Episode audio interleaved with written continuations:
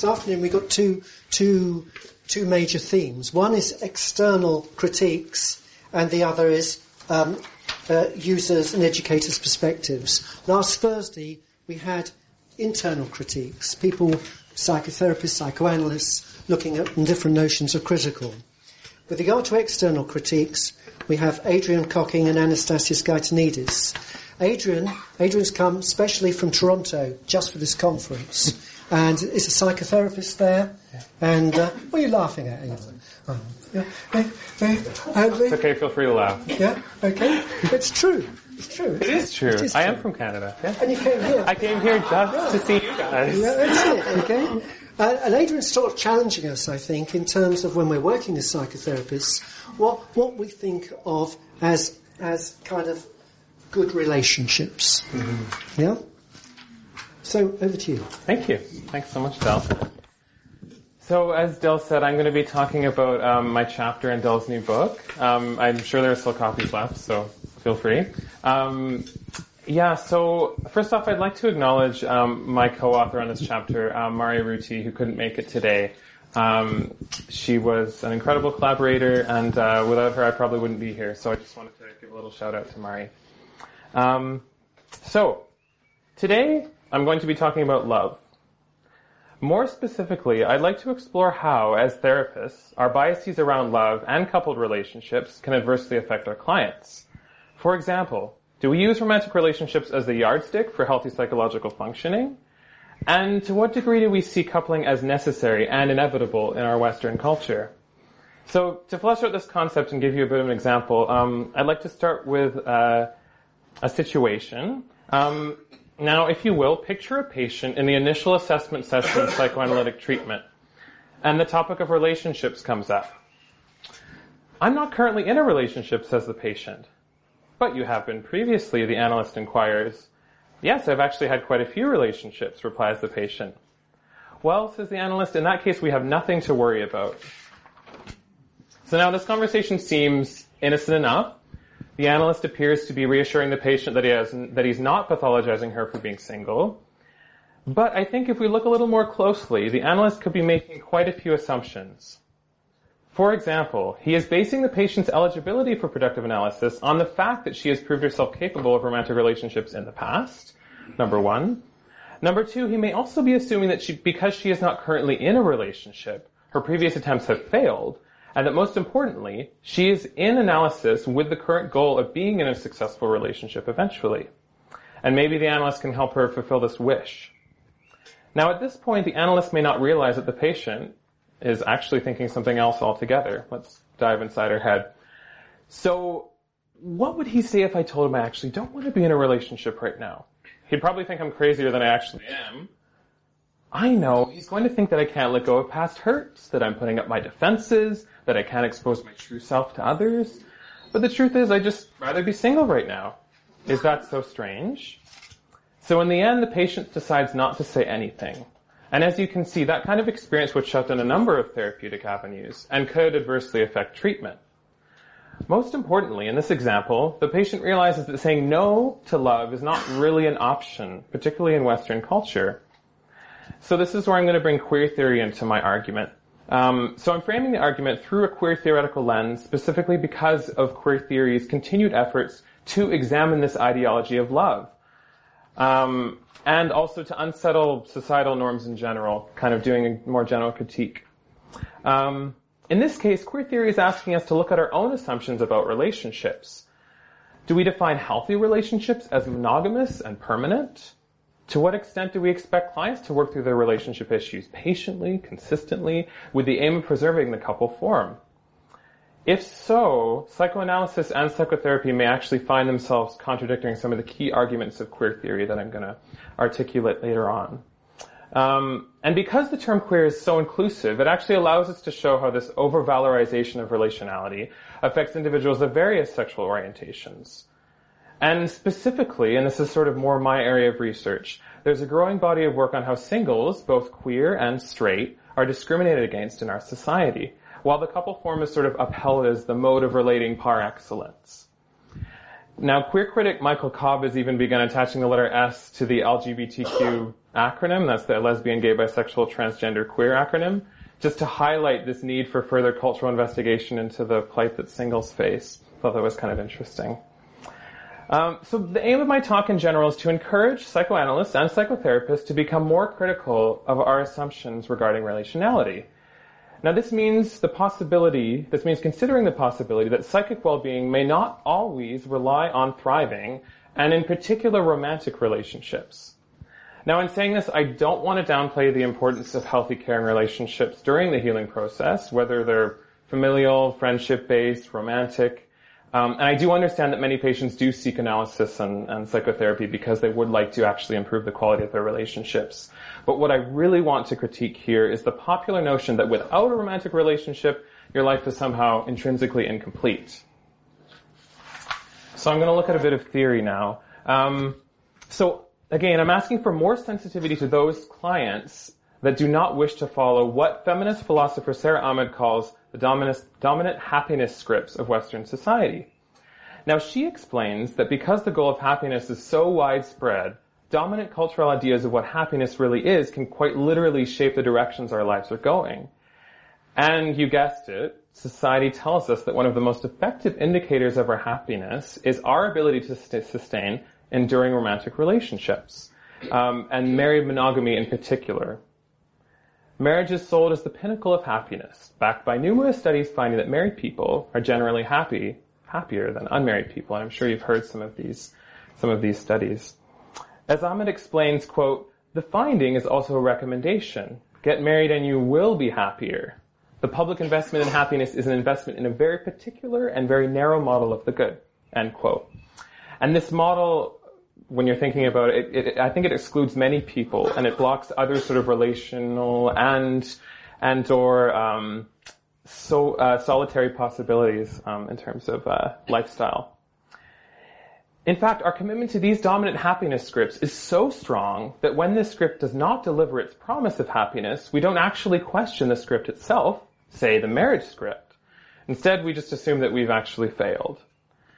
Now, Lauren Berlant describes this predicament I just uh, articulated as one of cruel optimism. Now, this is the stubborn, often irrational belief that social arrangements and ways of life that actually hurt us will eventually pay off and make us happy in the end if we just stick to them. Cruel optimism maintains the fantasy that our relentless efforts will bring us love, success, happiness, everything that we deserve, even when they're actually extremely unlikely to do so in reality. And so to think of this, an easy example would be the American dream, the good life that few, if any, actually can obtain. Um, now Butler, Judith Butler, suggested that the core of this attachment to these futile ways of life lies our desire to feel normal and to feel accepted and truly belong to the world that we live in, which makes sense. We're all kind of craving that on some level. And even if these fantasies keep disappointing us, we cling to them anyway because it's su- such a widespread belief. Now, to clarify and and just make this make this quite clear, uh, I'm not saying that there are no happy marriages. Obviously, there are many. Um, I simply wish to point out that for many people, marriage doesn't always prove to be the perfect union as promised by our society, and can, in some cases, as I'm sure you know, cause a great deal of misery. Now, one of the paradoxes of our society is that we're taught that marriage will right all the wrongs in our lives, heal our past wounds, grant enduring satisfaction, but as you know, the reality can be somewhat different. Um, petty fights, hurt feelings, repetitive routines, dwindling sex lives. Um, these are just some of the things um, that characterize many marriages. Um, and little things, you know, who forgot to put the toilet seat down become these huge emotional trigger points. Um, and when these couples aren't bickering each other, they're often spending countless hours working through their issues, often in therapy, where the therapist playing umpire to all these sort of domestic, domestic uh, little tips. Uh, and somehow this is considered normal, to the point that if we actually question the value of this mode of life, we're told, grow up, expect less from your marriages, lower your expectations.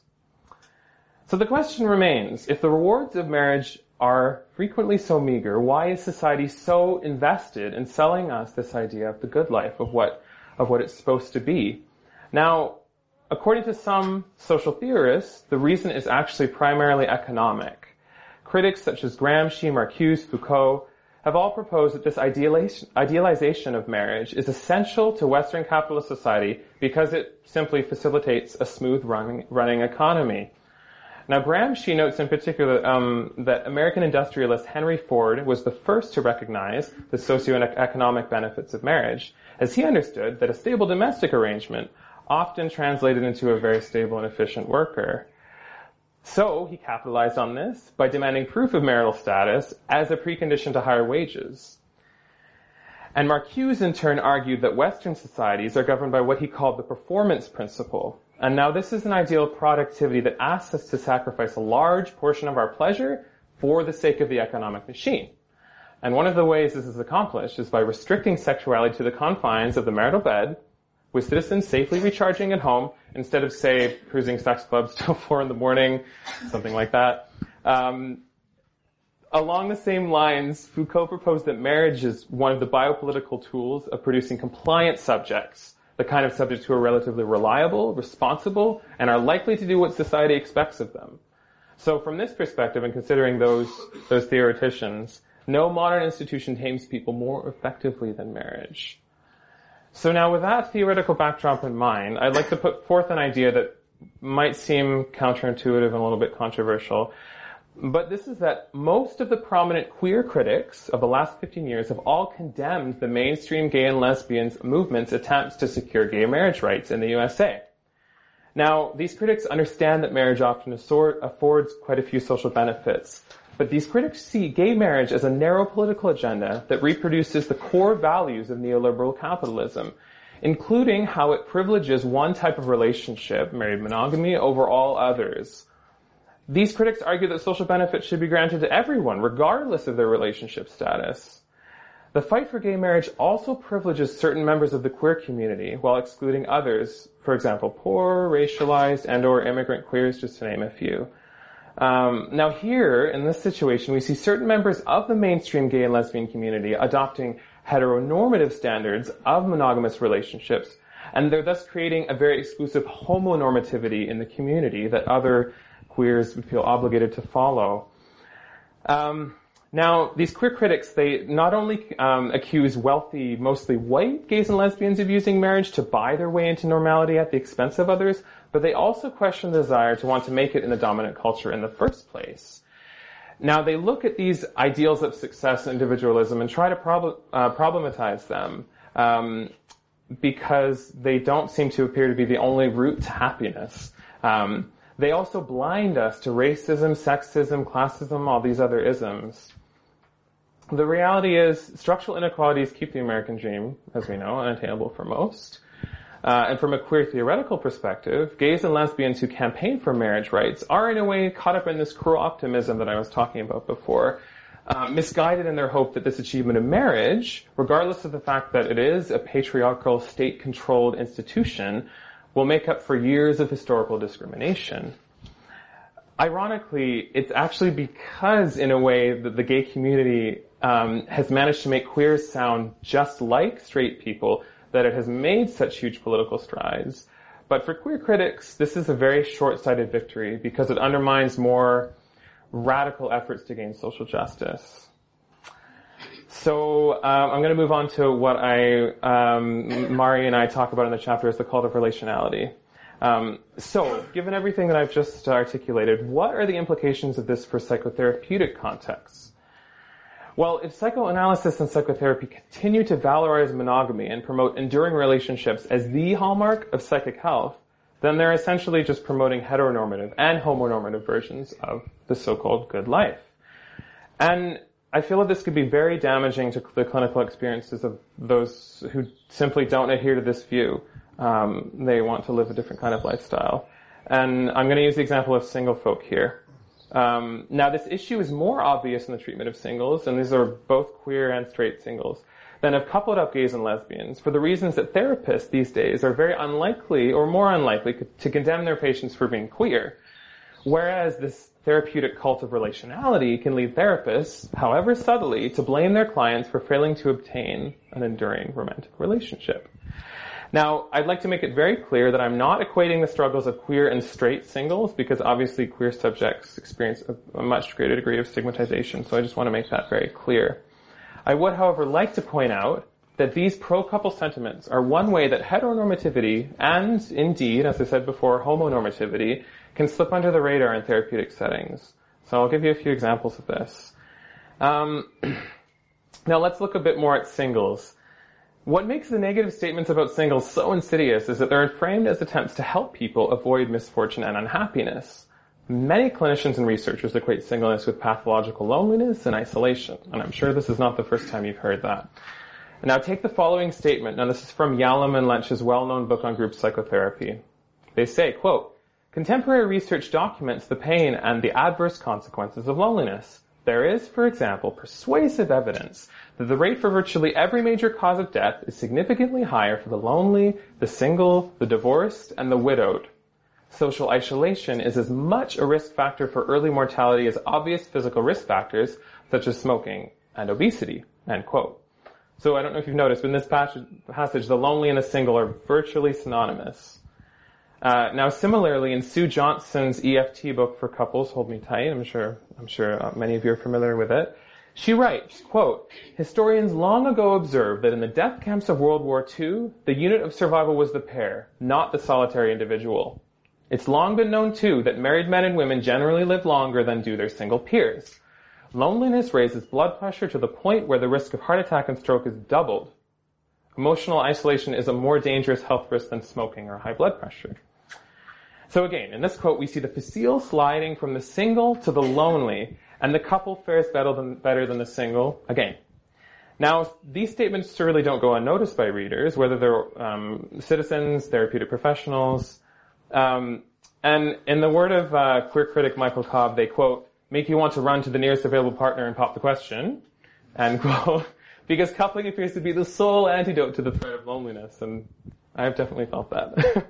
um, although sometimes envied for their freedom and carefree lifestyle, and we've heard this before, singles more so seem to symbolize the disgrace of undesirability and unhappiness in our society. Being single is a problem, one that can be solved by coupling up as soon as possible to avoid the dangers um, of loneliness that I just articulated. Now, as Cobb states, quote, no one is really supposed to be single. They're all just waiting for the chance to find that special someone sometime soon, end quote. Now, because our culture is so geared toward enduring intimate relationships, being single is not actually seen as a legitimate lifestyle choice with its own distinct possibilities. Rather, it's a transitory state, one that must be overcome, ideally through marriage. Bella DePaulo, um, who has written extensively on this topic, on the stigmatization of singles, uh, she observes that because fewer people now see marriage as an essential component to their lives, so fewer people are maybe choosing to get married, our society seems to be engaged in an almost frantic effort to convince people that marriage is, quote, utterly and uniquely transformational. Marriage transforms the immature single person into a mature spouse, end quote. Now, in the therapeutic context, this is very important, promoting marriage as the cure for pathological singleness can occur very easily. Now take, for example, the introduction to Johnson's book, Hold Me Tight, in which she describes the inevitability of her falling in love and marrying, despite her initial belief that romantic love was just a fantasy. Now, when clinicians themselves articulate this kind of sentiment, they help contribute to this naturalization of marriage, making it the only legitimate way to go about our love lives. Johnson also relies on naturalized evolutionary accounts of love to prove the human need for emotional attachment. Now, we all know, especially research has shown, that secure attachment is crucial to mental health.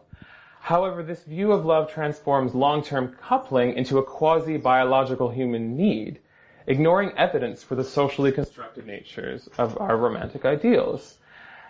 In addition, scholar Jeff Chavant has also found that psychoanalysis has a history of confounding social customs with developmental milestones and measures of normality, often equating lifelong coupled relationships with psychological health. Indeed, coupling is so normalized that it leaves us with the impression that, quote, people without a stable relationship are wandering adrift with open wounds and shivering in their sleep, end quote as DePaulo and Morris jokingly put it. Now, as far as we continue to rely on naturalized views of enduring romantic relationships, it will be difficult to envision other versions of the good life or as we could say, alternative happiness scripts. This naturalization of love may explain such widespread acceptance of the mantra that good relationships take work. I'm sure you've all heard that. Since enduring relationships seems to be the only natural way to go about our love lives, many people are willing to work at their relationships to an extreme degree. The idea that marriage takes hard work is so prevalent that it's almost impossible to talk about it without raising the language of mines and factories. We work at intimacy, at getting along, at not getting on each other's nerves, at doing what we're supposed to do, etc.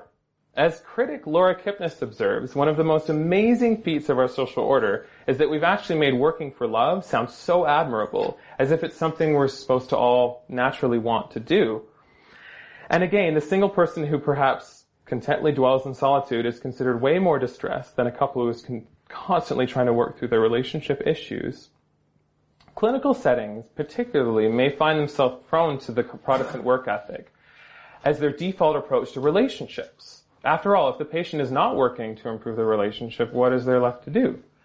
Now, starting to imagine a viable answer may require that psychoanalysts and psychotherapists not only recognize a variety of relational modes as legitimate, but also entertain the possibility that for quite a few patients, non-relational ways of living may be equally or even more important, and they might find that incredibly fulfilling. There's also something to be said for acknowledging that people in our society tend to be overly invested in love to begin with.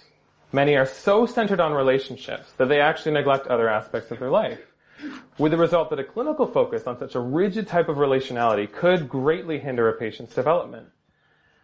Now, it seems to me that those who have a realistic uh, sense of, uh, of love's unreliable nature and who see relationships as merely one part of their lives are way better equipped than those who've been lulled into this false complacency by soulmate mythology.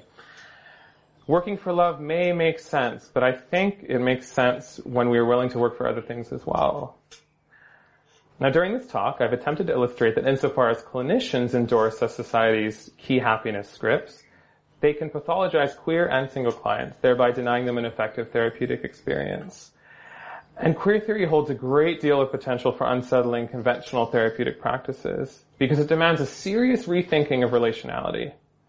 It also offers clinicians the insight that certain clients may not always be interested in our society's success narratives maybe instead of focusing solely on success, we could look at what failing at these scripts might look like. We might be surprised. Thanks.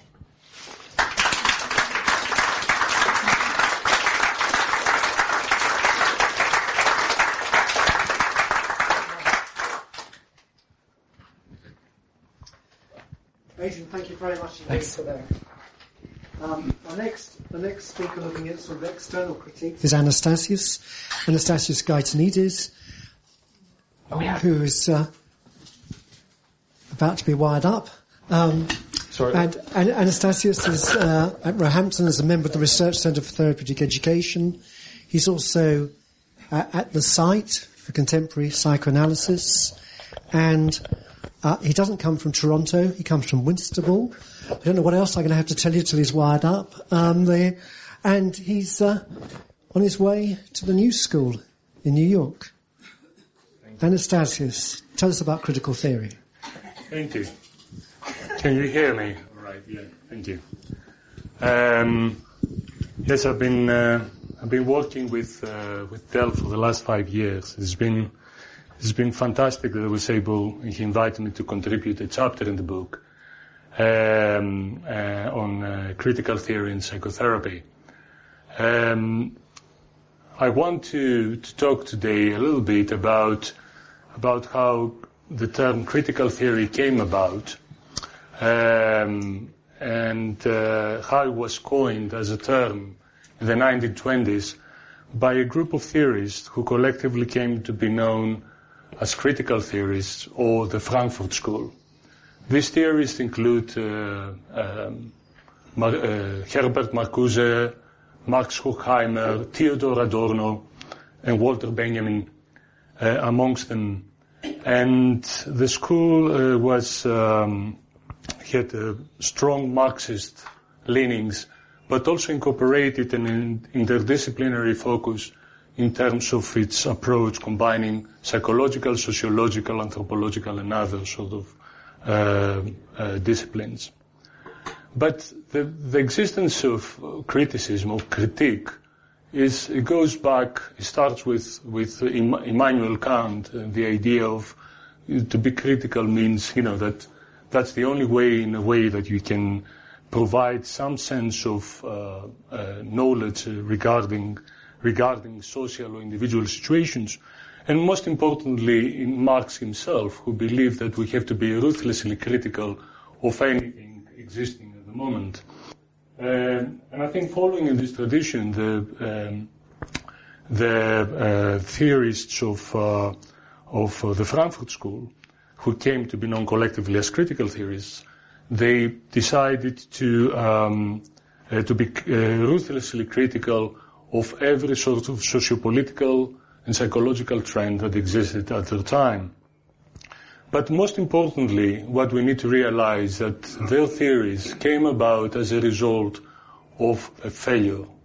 A failure for um, what Marx predicted will be, and Marxists at the time predicted will be um, revolutionary practice and the change of the world as we know it.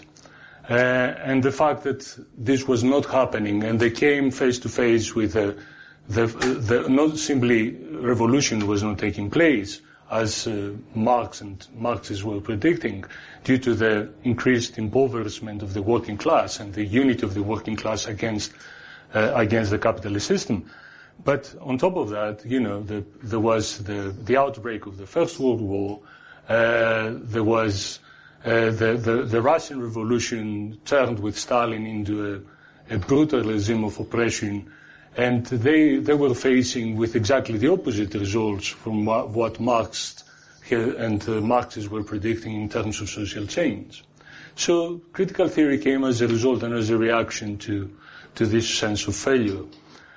Uh, I think the situation today is a little bit di- different. I think what I noticed more and more uh, is not simply the sense of uh, the radical left's failure to actually actualize the dreams and uh, possibilities of social change, but a sense of exhaustion.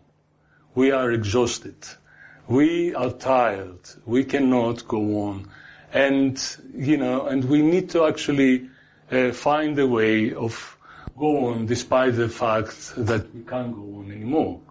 And this is something actually I, I, I realized that it was theorized by, both by Walter Benjamin and Theodor Adorno uh, in the 1920s, 30s, and especially after, uh, by Theodor Adorno after their experience of uh, the worst uh, sort of nightmare that humanity had experienced uh, up to his time, that of the Holocaust. So how do you uh, go on when you can't go on anymore? How do you move on when there is, when you feel absolutely exhausted and tired? What do you do? What do you do? Do you need to do something? And this is exactly what the Frankfurt School theories came to, to, uh, to discuss. And in many respects, this is the question we face here today. How do we go on after our possibilities, after, you know, our radical left dreams have disappeared, after we experienced such many catastrophes, so many disappointments, so many failures, that the possibility of even dreaming of a different reality is becoming increasingly impossible. How do you dream of the possible when impossibility knocks at your door? And this is where I believe the, the Frankfurt School theories, the critical theories, have become increasingly important for our time. I think, I think in order to understand that, we need to understand that for them, um, how, how, how we begin, how we begin to understand the current the history, history as, as, as a continuity, and history as a, as, as, as a form of a narrative, is to start with the catastrophic. For them, history is a permanent catastrophe. It's a catastrophe that keeps happening all the time. It keeps happening under the guise of progress. That we keep hearing everything is getting better, where actually everything is getting worse. And we keep hearing that everything is done for our good uh, and for, for our benefit and our, uh, our progression, when fundamentally what is happening, is that everything is, is, is, uh, is actually conspiring against us. So, for, for Walter Benjamin and Theodor Adorno, there is a very real uh, understanding of history as a permanent catastrophe, which is in a direct conflict with any Enlightenment conception or kind of progressive, progressivist conception of history as something that leads to greater freedom and autonomy. For them, as Walter Benjamin concretely put it, there is no document of civilization which is not at the same time a document of barbarism. Uh, this is very close to Freud's conception of civilization and its discontents that says that, you know, civilization, instead of increasing uh, happiness, is increasing unhappiness due to its uh, super-egoic violence that imposes on the libidinal kernel of individuals, and Nietzsche's idea on the genealogy of morals, that our present precious moral codes are based on a long forgotten history of past immorality and violence. So when you see progress, when you see development, when you see advancement, what they point is not the positive progressivistic discourse of history, but quite the opposite. Where is the negative? Where is the violence?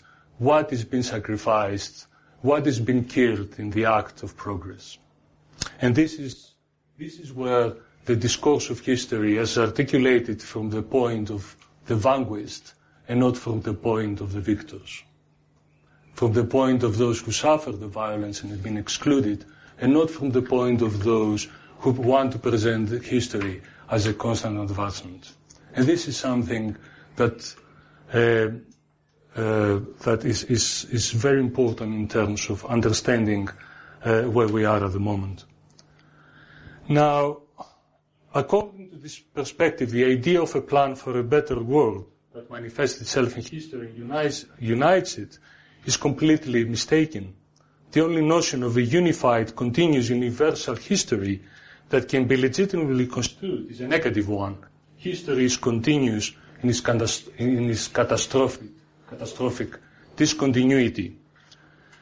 What Adorno said is that no universal history leads from savagery to humanitarianism, but there is one leading from the slingshot to the megaton bomb, to the atomic bomb. So there is continuity, but in terms of catastrophic discontinuity. Even the development of technologies, which is usually employed as evidence for the existence of positive historical progress should be viewed as contributing to the continuous expansion of the destructive structures of domination. In other words, true progress has not yet begun for Adorno and Benjamin because we are still living in prehistory. History proper has not started yet. History which will be free of domination and oppression history which doesn't compulsively repeat its prehistoric catastrophic relations to both each other and nature. Beginning with the first human being's destruction of other animals and each other, human history has always involved violence and destruction. In the form of advanced civilization, the increase in technological power signifies an increase in violent destructiveness.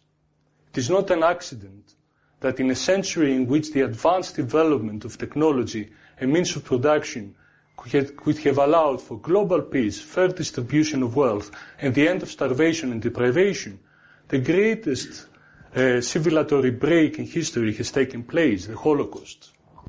In the midst of one of the most technologically and culturally advanced countries in the world, 20th century Germany, a barbaric ideology of racist superiority created an apocalyptic system of selection and extinction that led to the industrially organized mass killings of millions of human beings. Yet it is neither that the potential for totalitarian practices, racist killings and genocides has actually diminished currently, or uh, that the global powers have de- decided to give up the means of total annihilation, their arsenal and weapons of mass destruction everyday acts of genocide are also being committed in the normative social spaces of public schools, clinics, emergency rooms, hospital wards, nursing homes, court, courtrooms, prisons, detention centers, and public morgues, which reduce all these others to non-persons, illegal aliens and terrorizing monsters who contaminate our public spaces and thus need to be violently excluded or subtly, subtly and silently exterminated. It seems that this destructive historical path has never been abandoned.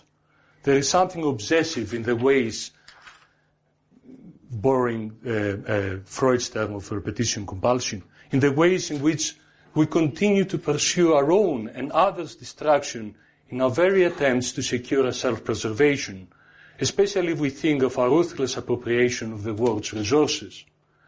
And the fact that we can discuss and address this objective tendency, on the one hand, seems to indicate that there is enlightened criticism and awareness, but on the other, this seems to have no effect at all. Despite, or perhaps because of the abstract character of our awareness of our situation, we are still unable to arrest the catastrophic course of world history. It feels as if we are trapped within a historical nightmare from which we cannot awake, to paraphrase Joyce's famous line from Ulysses. Although we temporarily seek to escape from this nightmare by repressing the memories of past traumas, we are still haunted by the ghosts of all those who have died, who constantly seek justice for all of the cruelty and mindless suffering that they had to endure. To quote Marx, the tradition of all the dead generations weighs like a nightmare on the brace of the living. However, we cannot simply awake, awake from this nightmare by deciding, like, Mar- like Marx, to let the dead bury the dead. If we do not listen to the persistent, persistent wailing and interminable lamentation, if we decide to either ignore or forget them, then we are bound to repeat the traumas of the past and condemn ourselves and the dead to the never-ending confinement, the purgatory of catastrophic history. Now, of course, this depiction of history as permanent catastrophe, this constant sort of lamentation of, of the catastrophic past that cannot quite be uh, redeemed without our attempts to remember are hallmarks of the Frankfurt School. But there is also you know, an attempt currently to, to try to replace this sort of act of remembrance, not to forget, to keep in a way in touch with the suffering both of the past generations and the present ones. And this attempt is, you know, this sense of pseudo-immediacy, to keep ourselves busy, to keep ourselves constantly exhibiting and uh, uh, life logging ourselves to the external world. There is no space to rest, there is no space to think, there is no, no space to remember.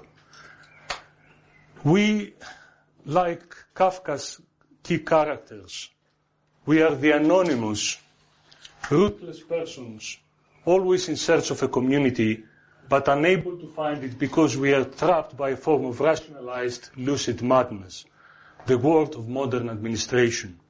Even worse is that the hope for a promised land has evaporated.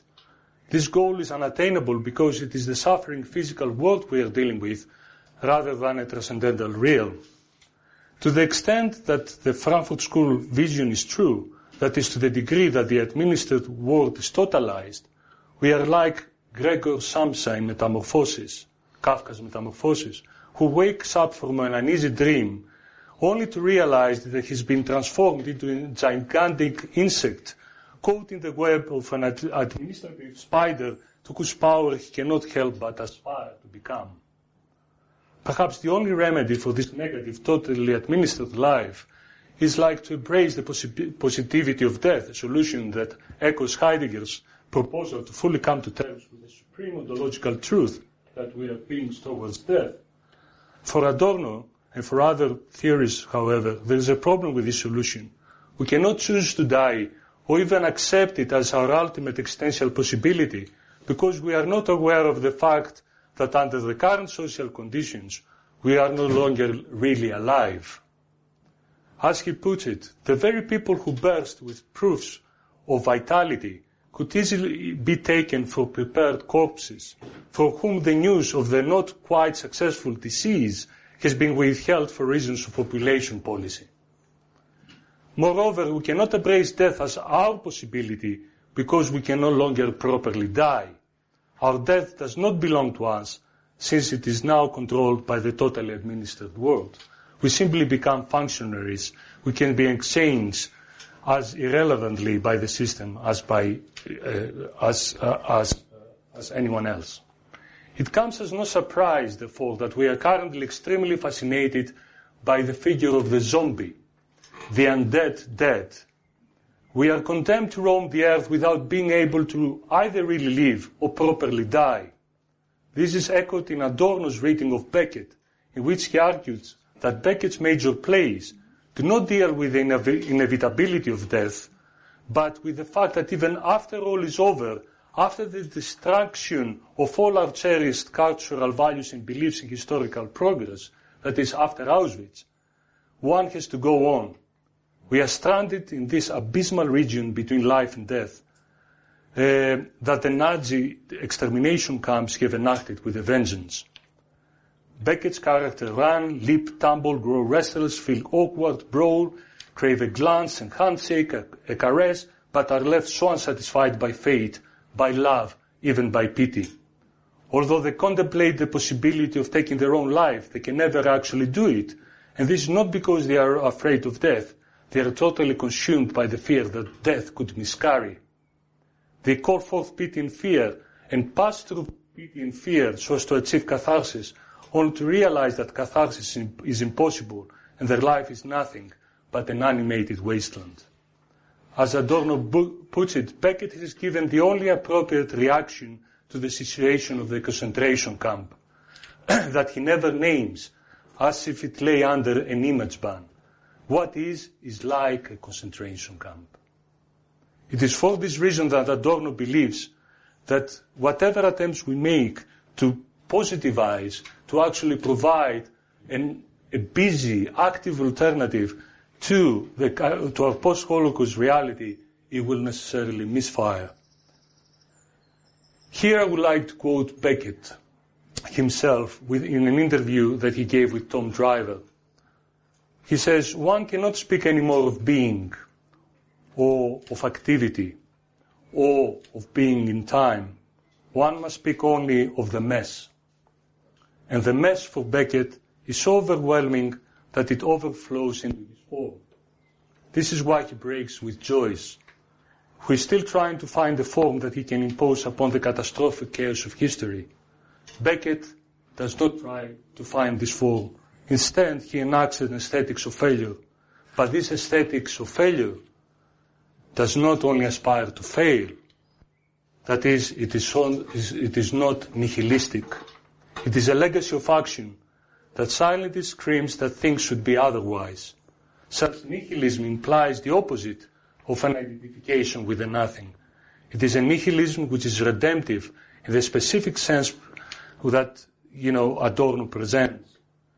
We need to view things from the standpoint of redemption, which is impossible to think at the moment, and yet this impossibility must be comprehended for the sake of the possible. To offer a picture of a positive reconciliation with the world will be actually to create, to transform itself from zombies into vampires. That is to say, creatures who derive their power from knowing that they are already dead and survive by sucking the life out of human beings. This, this will conspire with the very forces that resulted in the concentration camps. This is why Adorno insists that the real nihilists are not the writers like Beckett, but are those active nihilists who oppose nihilism with the more and more faded positivities, and through this conspire with all the meanness and finally with the destructive principle. Now, now this is how this can apply to psychotherapy. First of all, it's quite pessimistic, isn't it? Just a bit. Just a bit. Now, you see, this is, this is what I think is, is been happening. And uh, I'll divert a little bit from the text so as to finish. I think more and more I, I hear calls for action, action, activity. Uh, we're trying to avoid our exhaustion and I try to avoid the loss and the catastrophes that are haunting us by simply saying, oh, we must do something about it. And sometimes the best thing you can do is just rest. Take time. Think. What is happening? What is going on? Why am I feeling that way? This is what we do in therapy. When our, our patients, our clients come to the room, you know, what they want is actually, tell me what to do so as to get better. You know, I feel exhausted, I feel tired, I feel that, you know, but I need actually to reinforce my defenses. I need to go back at, to work. I need it. And actually, you know, you don't provide the solution. You don't try to alter the negative, negative thoughts into positive ones to create an atmosphere of happiness and, you know, and to leave the exhaustion. You actually stay with it. You provide a space where the person is able to think of what is happening. A space for negativity to grow and develop. Is if, if we can accuse Adorno and Benjamin and Freud for pessimism, we can only accuse them because, you know, in the pessimism, there is a secret optimism. Optimism that the pessimist will contemplate it for an impossible position, from the position of a future redemption. Thank you.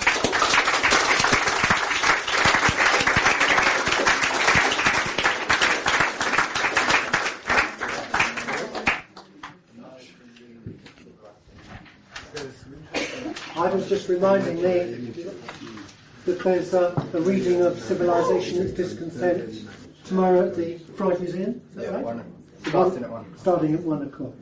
So, how to respond to uh, those external uh, uh critiques? Uh, we're fortunate in having Julie, Julie Walsh here. Uh, she's a founder and convener of the Psychoanalysis Across the Disciplines Network at the University of Warwick, uh, where she also convenes the British Sociological Association's Sociology, Psychoanalysis and Psychosocial Study Group. Over to you, Julie. Thank you. Am I being picked up well enough? Can I be heard? Yeah? Great. Okay. Um, in offering a response to the two papers that we've just heard, and I should say that I'm, um, I framed my, I founded my response on the chapters that are in the book. Uh, I think we should keep in mind two ideas. First of all, the notion of the possible, and then the idea of an ethics and indeed an aesthetics of failure. We've heard both of these ideas put to work differently in Anastasios's and in Adrian's papers. In terms of psychotherapy being a contemporary clinical discipline, why on earth would we expect the prospect of failure, even failing differently, or with Beckett still in mind, failing better, to be a palatable prospect for today's potential patients? Increasingly, I suspect patients, or maybe you'd prefer to call them clients, can come along to therapy with their own lists of goals, objectives, and targets to reach in the name of something like self-betterment or self-actualization. As difficult as they are to meet, these targets are also difficult to dislodge. And the patient who takes herself as the object of her own audit culture, exhibiting a tireless commitment to self-auditing and self-evaluation, is unlikely to regard failure as an attractive option. So, the notion that psychotherapeutic success might be the development of a better relationship to failure is one to take seriously. It resonates, I think, with the modesty of the Freudian therapeutic promise, namely the transformation of hysterical misery into common unhappiness. If, at bottom, and it's an if, therapeutic work remains in pursuit of something called happiness, then our present cultural conditions certainly make the Freudian variety look a little queer. Let me consider the first paper first then. what we've heard in Adrian's paper, which, as he said, was a collaboration with Mari Ruti, is an interrogation of the norms of so-called relationship success. How these norms get established, who they serve, which modes of relating and possibilities for living they sanction, and which they marginalise or even make impermissible from the perspective of certain prevalent cultural scripts. Stability, longevity, monogamy, these are the values, or in fact the biases, the prejudices, to which the well-disciplined neoliberal subject is motivated to subscribe. The myth perpetuated under this particular regime is that working at a long-lasting sexual romantic love relationship, a relationship between two partners, is the best guarantor of happiness.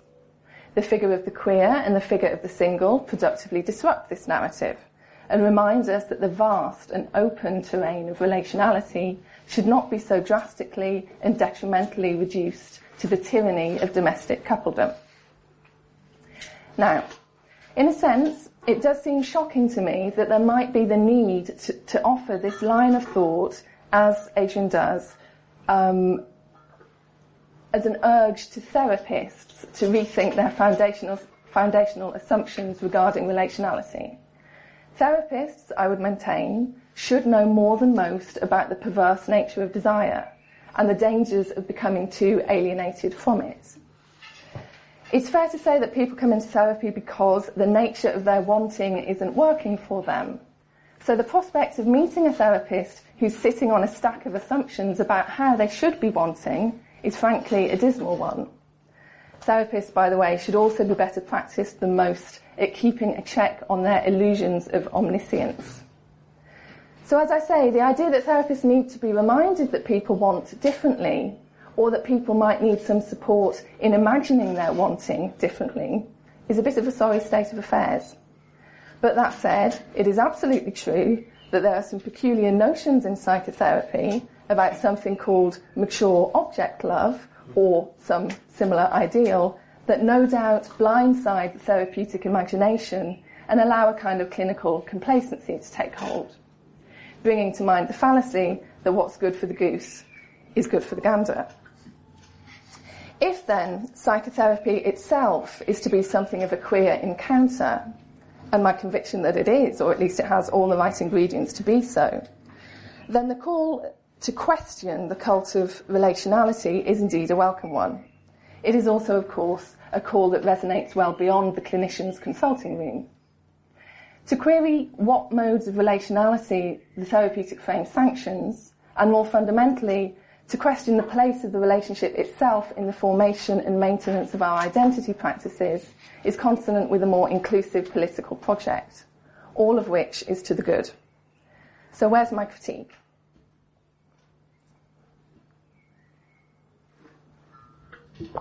Well, it starts with an observation. When we think about how psychosocial relations are shaped by the systems of governance that typify neoliberal, late capitalist, postmodern, hypermodern structures, certain dynamics are key. Not least, the irrepressible forces of commodification and the influence of a free market fundamentalism that inevitably contorts the field of human and non-human relations. Accordingly, the contemporary consumer of relationships can reject the set menu and enjoy instead the tasting menu, or the pick and mix fantasies of the child at the sweet shop counter, perhaps. A decade or so ago, in his commentary on the look of love in liquid modernity, the sociologist Zygmunt Bauman was writing about semi-detached couples in top pocket relationships, suggesting that for good and for bad, the bonds of intimacy are now altogether less enduring. The idea of the top pocket relationship is designed to invoke the norms of flexibility and ultimately disposability, much like the principle of built-in obsolescence that governs our technological lives, the line of thought that Bauman and many others like him explore is that contemporary relational modes are marked by the erosion of lasting bonds.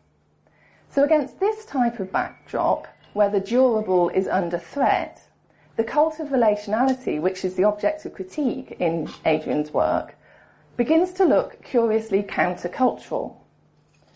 One of the questions that was running through my mind as I was engaging with, with the chapter and again listening to the paper as we heard it was, can it make any sense at all to think of marriage as a queer category? I want to take the example of marriage as a way of extending my thoughts here and also bringing into play the focus from Anastasios' paper on violence, death, uh, exhaustion, and the limits of the possible. Now, I feel compelled to say that it is a little odd for me to be launching a defence of marriage here. It really is not the case that I want to state that marriage is not a biopolitical tool or that it doesn't operate in the service of Marcuse's performance principle. We heard earlier in um, Ian's talk that marriage, bourgeois marriage, is the disguised form of uh, prostitution. Um, you know, as an institution and indeed as an industry, marriage is worthy of a thoroughgoing critique. Nonetheless, as I've engaged with Adrian's work, work on marriage is the exemplary modern institution that tames people, I found myself stubbornly insisting on a counter perspective. One of the ideas in Anastasios' paper, um, and it's an idea of great value, I think, concerns the limits of the possible. When the terrain is catastrophic history, and this is the only terrain on which we can find ourselves today, then questions of how to live and how to do justice to the dead become both more urgent and more starkly delimited. So what I'm interested in Anastasios' explication of Adorno's idea, sorry, this is what I'm interested in, Anastasios' explication of Adorno's idea that, to quote, impossibility must be comprehended for the sake of the possible. That's quoting Adorno.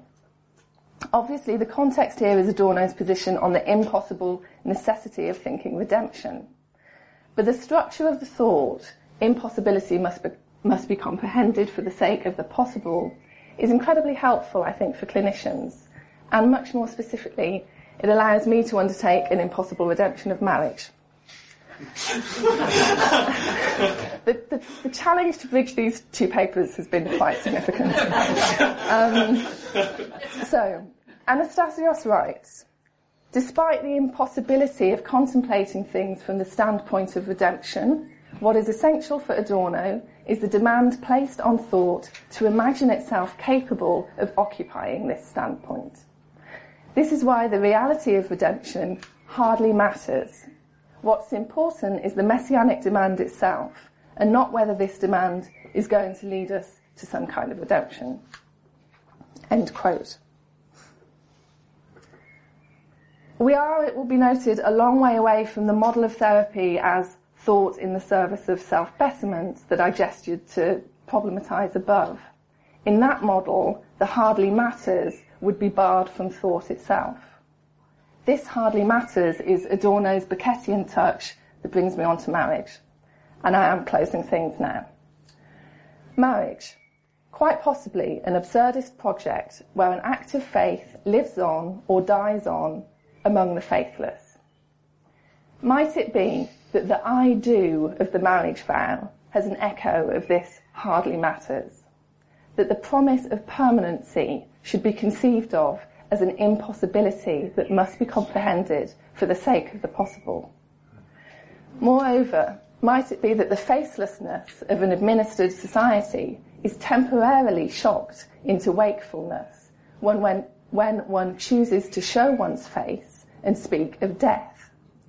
Till death do us part is an impossible thought. Freud insists that we cannot, in any meaningful sense, think our own death, and in our unconscious at least, we're convinced by our own, uh, convinced of our own immortality. This much is communicated by Freud when he shares a joke with us, telling us of the husband who declares to his wife, if one of us two dies, I shall move to Paris but whilst we do everything possible to eliminate death from life, there are certain moments when it cannot be denied. War, for Freud, is one of them. War forces us to believe in death. And in doing so, he says it makes life interesting again. Perhaps the act of marriage is another. In the utterance, in the utterance at least, to say I do is to admit I die and therein punctuate the state of suspension between life and death. Thank you.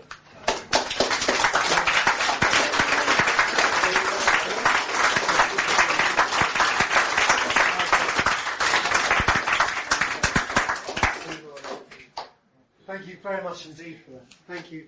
Can we have some comments or questions, please?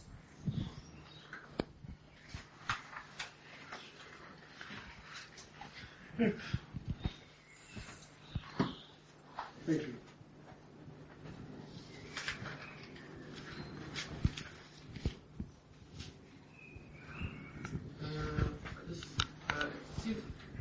I think, I think, that you're slightly throwing a psychoanalytic bath. And I think, for example, the idea, not much talked about these days, but uh, is one of the most interesting aspects, I think, of post-war British psychoanalysis. The idea of the schizoid uh, is, is something that would uh, quite easily provide a bridge between the two papers. And certainly I would say that if one leaves out the, uh, the idea of the pure and the normal, you could say that there's writing by Winnicott and others about loneliness and singleness and Harry Guntrip, people like this, uh, you know, which is on a par with Beckett really, and probably uh, as bleak in its way as um. So, I mean, I'd go and make a plea for retaining actually quite um, core psychoanalytic writing in this investigation.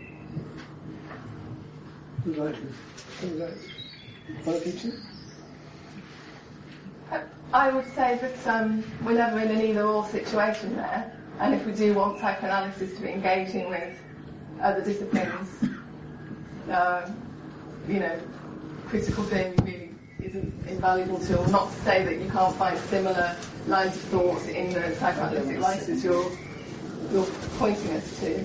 Um, do we have to do we have to choose? I suppose.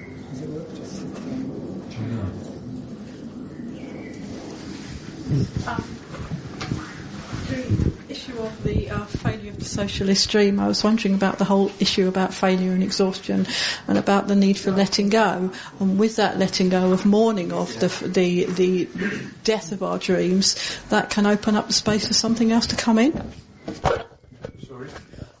I was going to say the, the issue of the, the, the failure of the socialist dream, if we are able to accept and let go of the, the death of that dream, then that op- opens up the possibility for something else to come in. Yeah, I think I think there is something about. I think there is something more about failure here. Uh, I think we we are we are caught up not simply mourning the loss and the failure of this dream. We're caught up in a constant melancholic state of not being able to to to let go. But I think there is something about this melancholy that shouldn't be just you know uh, seen as pathological. You know, there is something about this melancholy that is, is surviving itself to think. Melancholy is Greek. Um, it is actually. Maybe it is. But I think I think there is not something. even yours. Yeah, well. It's not even yours. Well, I don't know what to say to that. Nothing is completely ours, you know, in that sense. But I think I think there is something to think about what this melancholy symbolizes, signifies, and also the sense the sense you know somebody talked about um, Winnicott, and I was um, and you know and, and the value and the value of of, of, of the sense of of finding a place within ourselves that is, is, is private, but also that it is not constantly sort of invaded and populated by the external world. I mean, it's, it's, it's significant that there is something about that that is, is very valuable, but at the same time, we cannot avoid this sort of this, this, this communication, this invasion. And that's why we feel exhausted. We feel exhausted by this constant attempt to respond, constantly respond to the demands that are placed before us, either manically or melancholically. Mm. And we need to understand why we do that. You know?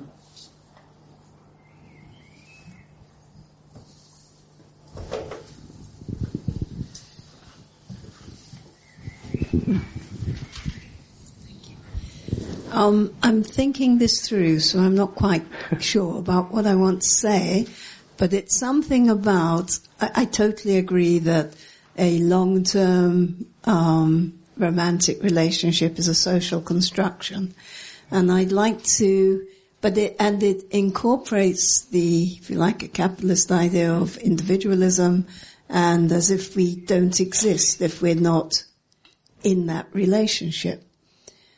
So somehow, um, I would like to debunk that. I know we're all debunking it on the level of marriage, but, well, not all of us perhaps, but some of us. And go back to the idea of Ubuntu, um, early African society, or if you like, intersubjectivity, in which we, any rate, do not exist as an individual or we are part of the, we are the group and the group is us. And so, um, in a way that make, I'm thinking it through, like I said, but it's, it, it, it, in a way, it, it strengthens the idea of the social construction of two people and the possibility of controlling, um, society and labor through that. But I, I don't know how if we're thinking of, of um, critical psychotherapy, how we would introduce that in the in the therapy space, whether it's individual, a couple have come for therapy, or in in a group.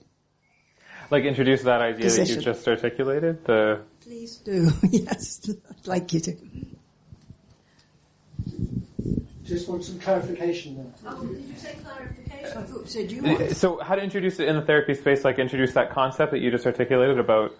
Um, Oh, for of how how would I? Because Yeah. it's always there in, in the back of my mind. I guess, um, yeah. I, I mean, I would be going along with where you are. That quite often this, re- particularly struggling in a relationship, but this relationship is um, denying all the other, the intersubjectivity of whatever community or group we belong to. I suppose if we don't belong to any community or group, then that's quite difficult. But that there are all these other um, relationships going on within us that we are contributing to out there, and the other areas of our lives which get forsaken perhaps because of this ideal of the long-term romantic rela- I, I'm, how I would, re- yeah, I guess that's how I would try and bring in the community, the social, the, and of course in an alienated society Yeah. like today, that's difficult. no, that's great. That's what I attempt to do as well. So very open conversation. Thanks. It isn't, aren't you saying, Adrian, also that the difficulty of us as psychotherapists to have, as it were, no memory, no design when it comes to relationships when we're working with our patients' clients? That really our values point in a particular direction. So having an open conversation about that, acknowledging your values and your yeah. Well, I don't think we do. Oh, I don't think we do as a community. right, right. Yeah, okay. There's, sorry, somebody here and then somebody here. Got one here. Oh, sorry. Go ahead. Sorry. Um, can I go back to this notion of redemption that you brought in? Because is redemption an act of will, or is it something that comes to you? And also, if it's an act of will, can then that can that then be translated into a social dimension? Whereas if it's something that comes to you, is it a very individual experience? And if I bring that into the therapeutic environment, if a client were to feel redeemed and so on, I don't think it's the act of volition of the therapist. It's just something that has happened in that session or situation that has been somewhat transformative, but I don't know that you could ever put a handle on it. So I just wondered what your, so what does the Frankfurt School have to say in terms of redemption?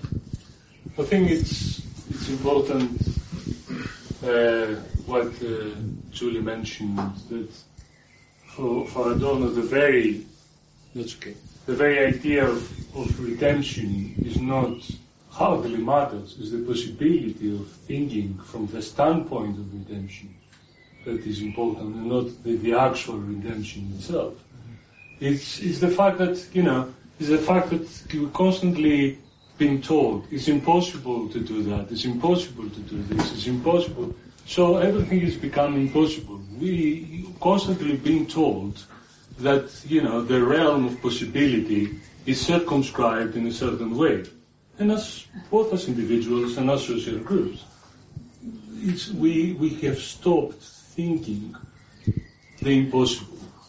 We cannot think anymore what is impossible because what is circumscribed as possible is, is become so dominant. And I think there is something about it which is really very problematic. I think we have to dare to think the impossible for the sake of the possible. And that's what, what Adorno is urging us to do. Whether we will be redeemed or not is not important. It's about allowing ourselves to think what is impossible. And I think more and more what I find myself uh, is, is being constricted in the realm of what, I mean, I keep hearing that people describe the, the Greek government as radically left and, and you know, completely sort of Marxist. And I think what they propose is a mild Keynesianism. Mild Keynesianism these days has become radically left. And I'm thinking, these people are crazy. Where am I living? This is what we describe as possible. And we can't dare to think beyond the realms of what is possible for us. You know, it's just, it's just amazing. And as you're saying that, Anastasios, I've got a, an image of a society that no longer dreams, that no longer has a dream life. No. Dream, dream is. There's too many questions, but let's- I agree with you. Melancholy is Greek word. Uh, it's interesting that finally somebody mentioned history today, which I thought, without mentioning the concept of history, how can we move on? But also, I'm wondering why nobody mentioned exile when you when we're talking here about estrangement, um, Mensheviks, Bolsheviks, in a way, and um, and how come the word exile hasn't been mentioned with these people? And uh, and also, is it possible that melancholy, the way Freud thought of the concept as loss? So here we have anybody that comes to th- everybody that comes to therapy comes with the experience of loss. This is my opinion. But here, um, between 1945 and late 70s, there was an experience of exile. And also, I believe uh, that I believe in life. For me, is to life. And in order to go to life, we have to create a bridge. There is no such a thing as impossible. Impossible become um, myth, and that's through myth we can survive. Thank you. Is it possible we could just take two more quick questions before asking you to finally, finally I'm just wondering what the meaning of the word we is. I can't identify with it at all. I think it's really dangerous to refer to people as we because it suggests that what's being said is metaphoric, symbolic and absolute. I really think it's dangerous and it's making me quite angry because I cannot see how you can tell me what I think about the impossible or the possible. I might want to debate it with you, but I certainly don't think of us as we, and I hope people in the room don't think of themselves as a simple we. It's all over the society. It's a way of taking responsibility for what we are not responsible for, and being forced to take it because there's some sanctification of the word we. Is this a post-socialist moment of some idiot kind? I think we should really, we should really think about it. I am trying to think about it.